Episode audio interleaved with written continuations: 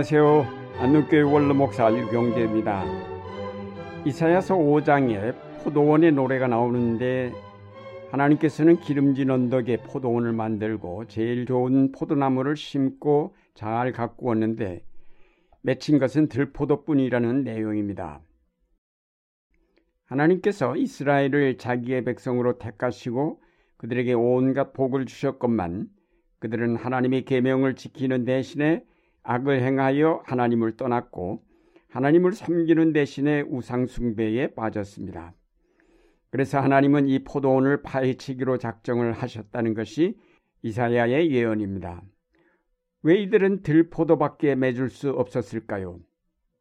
결국 하나님의 말씀을 지키는 데 열성이 없었고 그 포도원의 잡초가 우거지도록 전혀 돌보지 않았기 때문입니다. 잠언 24장에 보면 게으르고 지각이 없는 자들의 포도원은 전혀 돌보지 않기 때문에 잡초가 우거지고 돌담이 무너져 내렸다는 말씀이 있습니다. 하나님이 주신 이 계명들은 잠시만 방심하여도 잊어버리기 쉽고 날마다 그 말씀들을 새롭게 듣지 않을 때에 그 말씀 대신 온갖 잡음이 그들의 마음을 사로잡아 버렸습니다. 그래서 그 계명들 잊지 말고 기억하라고 여러 번 여러 번 반복하여 가르쳤지만 조금만 시간이 지나가면 이스라엘 자손들은 계명들을 잊어버렸고 자기들 생각대로 행동하며 생활하였습니다. 이런 상황을 비유적으로 선포한 말씀이 이사야의 포도원의 노래입니다. 요즘은 무더운 여름철이라 모든 식물이 무성하게 자랍니다. 농사를 짓는 사람들의 손이 바쁜 것은 논과 밭에 하루만 돌보지 않아도 자라나는 잡초들을 뽑아내는 일 때문입니다. 집의 작은 뜰도 휴가 사이에 잠시 돌보지 않으면 잡초가 우거지게 마련입니다. 이런 자연의 원리가 곧 우리의 영적 삶의 원리이기도 합니다.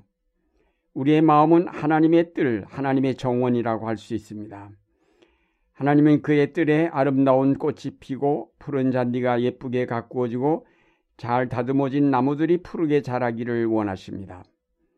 그런데 이 뜰에 하나님께서 뿌리신 아름다운 씨가 돋아나는 대신에 악마가 와서 뿌린 악의 씨들이 무성하여서 잡초만 무성한 볼품없는 뜰로 변하고 맙니다. 잡초는 가만 내버려 두어도 잘도 자라지만 정성껏 심은 화초들은 잠시라도 돌보지 않으면 곧 시들어 버리거나 잘 자라지를 않습니다. 오늘날 우리의 마음속에 뿌려진 악의 잡초들이 무성하여 온갖 악이 거기로부터 나와 우리의 삶을 더럽히고 이 사회를 부패시키고 있습니다. 새로운 정부가 적폐를 청산하려고 칼을 대보니 도대체 안 썩은 데가 없을 정도로 부패하여 어디까지 청산하여야 할지 망설이는 듯 합니다. 수십 년 동안 잘못된 정권 밑에서 돌보지 않아 잡초만 우거진 정원과 같은 이 사회를 이제 와서 다시 제대로 가꾸어 보려 하니 그 잡목들의 뿌리가 너무 깊고 커서 몇 개의 가지를 쳐내고 눈에 보이는 잡초들을 뽑아낸다 할지라도 그곳에 아름다운 꽃이 피어나고 새들이 와서 노래를 부르는 아름다운 정원이 갖추어지기는 어려울 것 같습니다. 결국 오랫동안 묵었던 정원을 다시 아름다운 정원으로 가꾸려면 끊임없는 개혁 작업이 이루어져 가야 할 것입니다. 이제 우리는 에베소서 말씀에 귀를 기울여야 하겠습니다. 4장 25절에 그러므로 여러분은 거짓을 버리고 각각 자기 이웃과 더불어 참된 말을 하십시오. 또 28절에 도둑질을 하는 사람은 다시는 도둑질을 하지 말고 수고를 하여 제 손으로 떳떳하게 벌이를 하십시오. 그래야 오히려 궁핍한 사람들에게 나누어 줄 것이 있도록 하십시오. 또 5장 11절 12절 말씀에 보면 여러분은 열매 없는 어둠의 일에 끼어들지 말고 오히려 그것들을 폭로하십시오. 그들이 은밀히 하는 일들은 말하기조차 부끄러운 것입니다. 하나님의 뜻인 우리 속에 있는 잡초들을 먼저 뽑아내야 하겠습니다. 거짓이란 나무를 뿌리채 뽑아내야 하겠습니다. 그리고 진실의 꽃을 심고 정의와 평화의 나무를 심어야 하겠습니다. 미움이란 잡초를 솎아내고 사랑의 장미를 심어야겠습니다. 모든 악독과 격정과 분노와 소란과 욕설은 모든 악의와 함께 내버리고 이제는 서로 친절히 하며 불쌍히 여기며 하나님께서 그리스도 안에서 여러분을 용서하신 것 같이 서로 용서하는 자리까지 나아갈 수 있도록 우리가 회개하고 거듭나야 하겠습니다. 예수님의 씨 뿌리는 비유에 보면 어떤 것은 길가에 떨어져 새들이 와서 쪼아 먹었고 어떤 것은 돌밭에 떨어져 싹이 났다가 시들어 버리고 어떤 것은 가시밭에 떨어져 자라다 숨이 막혀 죽었고 어떤 것은 옥토에 떨어져 많은 열매를 맺었다고 하였습니다.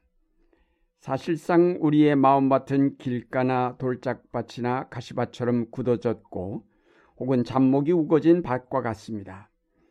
그러나 예수께서 오셔서 십자가를 통하여 우리의 죄를 소멸하여 주심으로 우리의 마음 밭은 이제 옥토로 변하게 되었습니다. 십자가의 쟁기로 갈아엎어서 모든 잡초와 돌을 가려내고 기름진 밭이 되었습니다. 이사야서 27장 2절 말씀에 보면 그날이 오면 저 아름다운 포도원을 두고 너희는 이런 노래를 불러라 라고 하였습니다. 여기서 그날은 바로 예수께서 이 땅에 오셔서 십자가를 통하여 사탄을 쳐서 물리치신 날입니다. 잡초가 우거졌던 포도원을 이제는 하나님이 친히 가꾸시어 아름다운 포도원을 만드시겠다는 것입니다. 나 주는 포도나무를 돌보는 포도원직이다.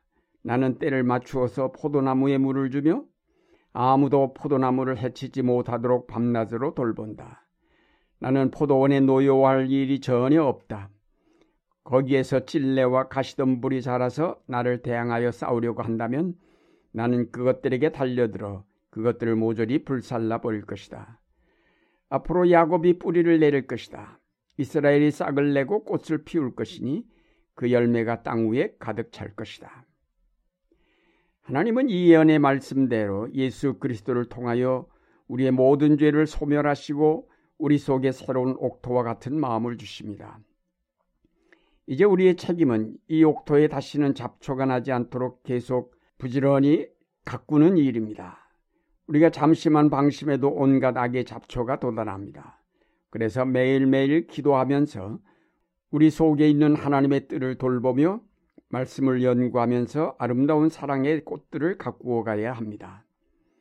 한국교회의 오늘의 상황은 잡목이 우거진 정원과 같다고 하겠습니다. 겉으로 보면 푸르게 보여 속 모르는 사람은 한국 교회가 무성하게도 성장하였다고 말할지 모르지만 정원 안에 들어와 가만히 거닐어 보면 쓸만한 나무, 하나님이 기뻐하실 만한 열매 있는 나무는 없고 잡목만 우거져 하나님의 뜻이 볼품이 없음을 알게 됩니다.